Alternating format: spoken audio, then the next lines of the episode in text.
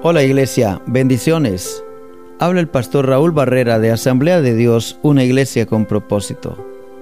Confía en la protección y dirección de Dios. El Salmo 23.4 dice, Aunque ande en valle de sombra de muerte, no temeré mal alguno porque tú estarás conmigo. Tu vara y tu callado me infundirán aliento. David dice que la vara y el callado de Dios lo confortarían, le darían aliento, le darían seguridad. La vara y el callado son dos herramientas básicas que el pastor usaba para proteger y para guiar a sus ovejas. La vara medía casi dos metros de largo. Los pastores eran muy hábiles con la vara para aventarla contra cualquier enemigo que atacara a sus ovejas.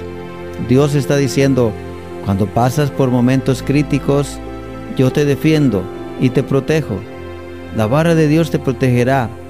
Dios no se encuentra sentado en el cielo, apático y desinteresado el buen pastor pelea por ti mientras luchas por tu vida en aquella depresión, en aquella crisis, en aquella situación.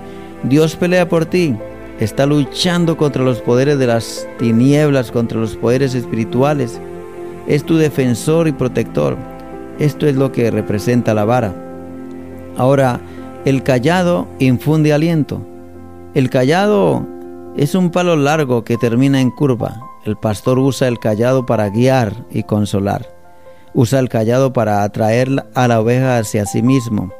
Usa el callado para levantar a la que está caída. Acerca a las ovejas con el callado. Usa también el callado para guiarlas. Cuando tú pasas por el valle no estás solo, Dios está contigo. Y usa la vara para defenderte y el callado para guiarte. Cuando tú pasas por los valles de oscuridad en la vida donde no ves una luz y te preguntas, ¿cómo voy a lograrlo? David decía, cuando paso por valles tenebrosos debo estar confiado, porque con tu vara me defiendes del enemigo y con tu callado me guías para no perderme. En Isaías 50:10 dice, ¿quién entre ustedes teme al Señor y obedece la voz de su siervo? Aunque camine en la oscuridad y sin un rayo de luz, que confíe en el nombre del Señor y dependa de su Dios. Jesús dijo, yo soy la luz del mundo.